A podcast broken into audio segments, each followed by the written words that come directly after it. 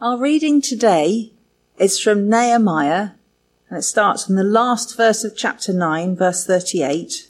once we've done that last verse, we skip lots of verses and then we go to verse 28 of chapter 10. I could read the names. If you want some names, I could give you a try. In view of all this, we are making a binding agreement, putting it in writing, and our leaders, our Levites, and our priests are affixing their seals to it. And then there's a whole list of all the people who are affixing their seals to it and signing things. The rest of the people, the priests, Levites, gatekeepers, musicians, temple servants, and all who separated themselves from the neighbouring peoples for the sake of the law of God, together with their wives and all their sons and daughters who are able to understand, all these now join their fellow Israelites, the nobles, and bind themselves with a curse and an oath to follow the law of God, given through Moses, the servant of God, and to obey carefully all the commands, regulations, and decrees of the Lord our Lord. We promise not to give our daughters in marriage to the peoples around us, or take their daughters for our sons when the neighbouring peoples bring merchandise or grain to sell on the Sabbath, we will not buy from them on the Sabbath or on any holy day. Every seventh year, we will forego working the land and will cancel all debts. We assume the responsibility for carrying out the commands to give a third of a shekel each year for the service of the house of our God, for the bread set out on the table, for the regular grain offerings and burnt offerings, for the offerings on the Sabbaths, at the new moon feasts, and at the appointed festivals, for the holy offerings, for sin offerings to make atonement for Israel, and for all the duties of the house of our God. We, the priests, the Levites, and the people, have cast lots to determine when each of our families is to bring to the house of our God at set times each year a contribution of wood to burn on the altar of the Lord our God, as it is written in the law. We also assume responsibility for bringing to the house of the Lord each year the first fruits of our crops and of every fruit tree.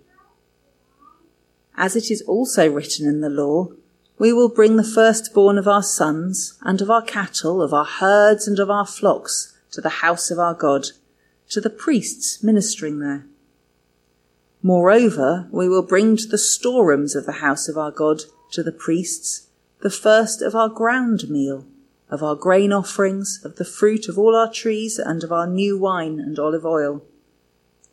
And we will bring a tithe of our crops to the Levites, for it is the Levites who collect the tithes in all the towns where we work. A priest descended from Aaron is to accompany the Levites when they receive the tithes, and the Levites are to bring a tenth of the tithes up to the house of our God, to the storerooms of the treasury. The people of Israel, including the Levites, are to bring their contributions of grain, new wine, and olive oil to the storerooms, where the articles for the sanctuary and for the ministering priests, the gatekeepers, and the musicians are also kept. We will not neglect the house of our God. This is the word of the Lord. Faithful God, we just ask that you might speak to us through your word this morning. In Jesus' name. Amen. Let's look at Nehemiah. As Susan said, we're at the last in our series from this book, and the drama continues to unfold. It's better than Netflix. Not that I do Netflix, but I thought it might make me look young and trendy. maybe not. So let's look at the story so far. Many of the Israelites have returned to Jerusalem from exile. And when I say returned, many of them would have been born in exile. It wasn't like they were going back. There'd been 70 years, I think. And so many of them, including Nehemiah, would have been born in exile and not in Jerusalem or in Israel. So we have this Persian born Israelite, Nehemiah, in Susa, the capital of the Persian Empire. And he hears that despite the fact that they've gone back, the walls of Jerusalem, of this, this fantastic city, are still in a state of disrepair and nothing is being done. So, you might remember from a previous talk, he mourns, he weeps, he prays, and then he acts. And with the support of his employer, King Artaxerxes, wouldn't you love that for a name? He goes to Jerusalem and sets about organising the rebuilding of the city walls, and he does a great job. He deals with the opposition to the project, as well as challenging some of the behaviours of his fellow Jews. And 52 days later, the walls are complete. Then in chapter 8, we heard about an assembly being held with Ezra the priest reading and teaching from the book of the law for a very long time. There's a festival that involves living in temporary shelters for seven days and more reading from the book of the law. And then in chapter 9, which we should have had last week, but we had a, a little break with Bishop Walter Toro here. Still thinking about building, though, if you remember. But last week it should have been chapter 9. And in there, there's another big assembly at the end of this festival of, of living in the temporary shelters. And the assembly begins with fasting, with the wearing of sackcloth and the putting dust on their heads, that sense of humility and, and needing God's forgiveness. They stood and read from the book of the law for a quarter of the day and then spent another quarter of a day in confession and worship. And if you read chapter 9, and, and I encourage you to do that, most of the content is a prayer of praise and confession to the Lord of heaven and earth.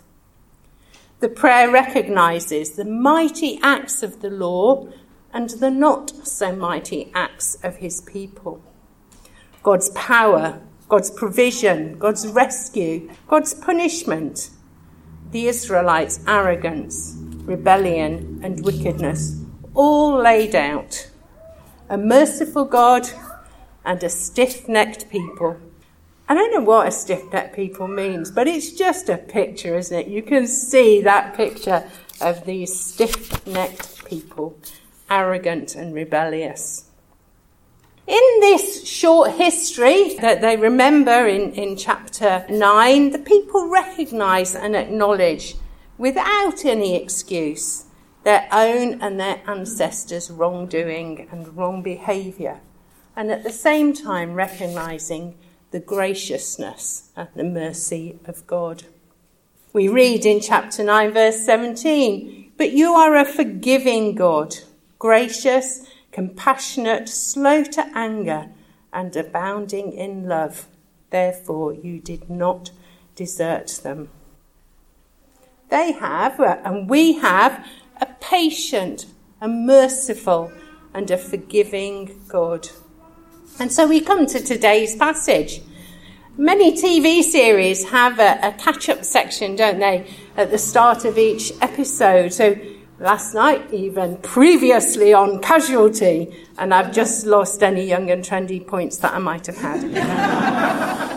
on iPlayer, sometimes there's a button that you can press to skip this bit, presumably for the binge watchers who've only just seen the previous episode. But the chapter that we're looking at today would make no sense without the catch up. What happens in chapter 10 is a response to all that has gone before, especially what they've been reminded of in the last two chapters the reading of the law and the reminder of their history and God's faithfulness. And so our reading began, you might remember. In view of all this, we are making a binding agreement. They've been brought up short. They've come to their senses their eyes have been opened and the reset button is being pressed.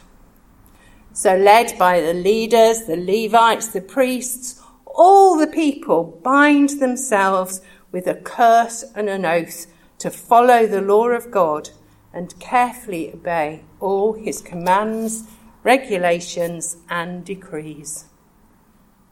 I think they're serious about what they're promising. They have been strenuously reminded of who they are, the chosen people of God. They've been strenuously reminded of what God has done for them their rescue from slavery, God's provision, God's leading them to the promised land, and even the punishment of exile that's been part of bringing them back to Himself. They've been strenuously reminded of His character, His love, His graciousness, His forgiveness, His compassion, his mercy, his patience, and his faithfulness. And of course, they've been strenuously reminded of their own shortcomings, their own failings. So, in response to all of this, all the people make a strong commitment, a binding agreement to come back to God's ways. And then the chapter goes on to identify some specific promises that they make, areas that they had clearly let slip and that they needed to get back on track with. Let's look at these. Firstly, they promise not to give their daughters in marriage to other nations or to take other nations' daughters for their sons. Israel was God's chosen people a nation set apart to be holy, to follow in God's ways, to obey his commandments. Through intermarriage, God's people were being drawn away from God and were taking on the values and activities, even the false gods and the abhorrent worship rituals of the surrounding nations. They were losing their identity as God's people and failing to walk with Him as they should. And on the whole, these marriages probably weren't even love matches. In a time of arranged marriages, where the daughters in particular had little say, one commentator writes, the social climb was tempting in these trying days, and marriage offered an attractive ladder. So, this promise about marriage was really a commitment to holiness, a commitment to wholeheartedly love the Lord their God and to walk in his ways and not to be drawn away from him. Their second promise was to stop bending the rules about the Sabbath and to adhere to the commands to give the land a Sabbath rest every seven years and to cancel any debts every seven years. God had ordained the Sabbath day as a holy day a day of rest when no work was to be undertaken at all, a day set apart for God. But his people had found a loophole. Don't we all just love a loophole? It was, of course, only Israel that couldn't sell goods on the Sabbath. Therefore, they reasoned it was okay to buy from foreign traders it wasn't okay. Such activity might not have been against the letter of the law, but it was definitely against the spirit. The Sabbath rule of rest was ordained for the good of all humanity and for the good of the land, not just on a whim that God thought this would, I don't know, be something He'd ask people to do just for the sake of them doing it. There was reasoning behind this commandment. Benefit came with sticking to it. God does know best.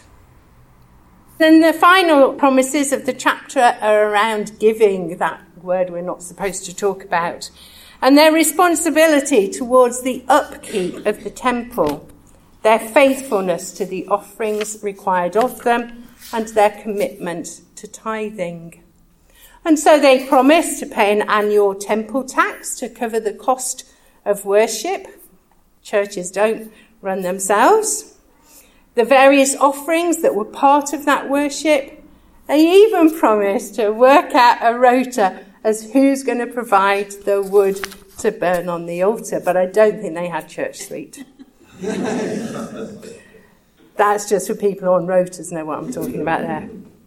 They promised to bring in their tithes, the tenth of what they produced, to give to the Levites who had no land of their own.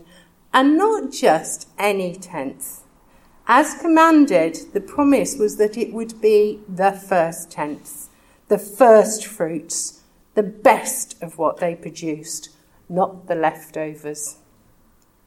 So what? We've read the Bible passage, we've had a go at understanding what it meant at the time. So, what does it say to us? How do we respond? I think there are two big ideas in this passage. Firstly, the binding agreement was made after an extended time of Bible reading and study, after a seven day religious festival, after a significant looking back at their history, and after a reminder of all that God had done for them and all that they knew of Him. They did a review. Sometimes I wish I kept a journal. I think I've said this before. I'm not a detailed person. But I wish I'd kept a journal and that had written down the answers to prayer, all the times that I felt that God has led me, all the times that I know He has blessed me and provided for me. I'm so grateful for the difference that God has made in my life since I first met Jesus 37 years ago. But often I forget. Often I take it all for granted and lose sight of the privilege that it is to be called a child of God.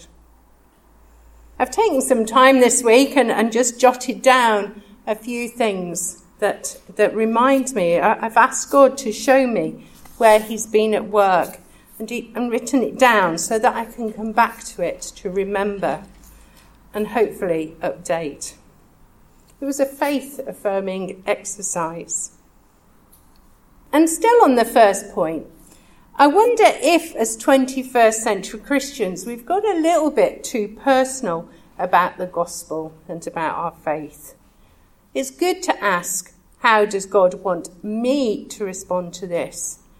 But we're a community of believers. As Bishop Walter was saying last week, we are living stones built together to form God's church. So maybe there's scope for us looking back and seeing as a church where God has been at work, where He has provided for us, where He has blessed us, and where we have let Him down. I don't know how we do this, it's just a thought. But my second point then, so secondly, as looking back, those who made this agreement looked not just at where God had provided, but they looked at where they had fallen short. They recognized their own arrogance and sinfulness and how much they had failed to keep God's command. And so they made promises based on the specific areas which they presumably they knew they needed to address first. It doesn't seem to take much to drift away from the holiness of God, the holiness that God asks us to be. Think of the verse in 1 Peter, but just as he who called you is holy, so be holy in all you do. For it is written, Be holy, because I am holy. And so, like those who'd returned from exile, we too are called to live holy lives, lives of worship and obedience to our God. One of those commands, Jesus commanded us to love the Lord our God with all our heart, soul, and mind, and to love our neighbour as ourselves. And so, as we evaluate how we are doing at keeping those commandments, and as individuals, and maybe as a church, Maybe we need to look at the things we need to work on. These things might be different to the promises that were made by Ezra and Nehemiah and the whole assembly. Or maybe there's some similarities. How are we doing living lives worthy of the Lord? How are we doing at resisting the temptations and practices and values of the world that would draw us away from God? How is our Sabbath keeping? Or how is our giving to the work of the church? Or maybe there's something else that God is putting his finger on at the moment. It's not a bad thing to press the reset button. It's good to identify and then commit to working on those areas in which we fall short of the holiness of God. But it isn't easy. Sadly, and, and I don't know about you, but I find it too easy to settle for living a life that is less than godly. The chapter we heard ends on what seems like a positive note. The assembly promises, We will not neglect the house of the Lord. I'm sure they mean it. But, spoiler alert, chapter 13, verse 11, we can read how Nehemiah, having returned to Susa for a while, comes back to the temple and finds things are not as they promised. And he writes, So I rebuked the officials and asked them, Why is the house of God neglected? It didn't take long, did it? But before I judge these people who are going to not neglect and have neglected, before I judge, I'm reminded of how many times I've come back from a weekend away or a conference or even a Sunday service, determining to be faithful in my Bible reading, in my prayer, in my evangelism, in my holiness, only to be back where I started within a few weeks on a good day, a few days, or even hours on a bad. The title that was given to this talk on the rota was Confidence. And I spent quite a lot of time, in fact, I even messaged Ben, but he ignored me, asking why. You did? Did I? Yeah. Is only messaged me about four things? I know, that's it. I, do you know when you message a vicar, if you've got four questions, send four messages. always, always the way to go. Sorry, Ben. The title that was given to this talk on the rota was Confidence. And I spent quite a lot of time wondering why. Why that title?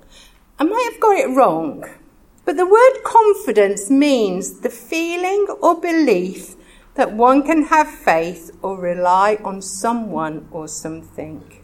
One can have faith and rely on someone. The events leading up to this binding agreement had greatly increased the people's confidence in the God who had called them, the God who had rescued them, the God who had provided. It's also gone some way to increasing their confidence that God's ways were best and that following them gave them their best life. Their best life was one lived in obedience to God's commands. They could rely on God. So maybe it was doomed to fail when they made this binding agreement and their confidence transformed from God to themselves and what they were going to do. There was a, a second reading prescribed for today too. I, I didn't have it read out earlier, but I'm going to read it now. Two verses from Jesus' last meal with his disciples. Matthew 26, verses 26 and 27. While they were eating, Jesus took bread, and when he had given thanks, he broke it and gave it to his disciples, saying, Take and eat, this is my body. Then he took a cup, and when he had given thanks, he gave it to them, saying, Drink from it, all of you. This is my blood of the covenant which is poured out for many forgiveness of sins. Maybe we're doomed to fail when we put our confidence in our own abilities to live for God, when we try to please Him in our own strength. We need God's Spirit to help us. We need Jesus to help us. These verses from Matthew remind us the communion service that we had last week reminds us to keep remembering what God has done for us. And they remind us that we are forgiven even when we fail at being faithful. So, as I said earlier, it's not a bad thing to press the reset button sometimes. It's good to identify and then to commit to working on those areas in which we fall short of the holiness of God. But it's when our confidence is in Jesus, when our eyes are fixed on Jesus, the author and perfecter of our faith, when it's Him we really depend on, then we're far more likely to get it right and far more likely to be living our best life. Amen.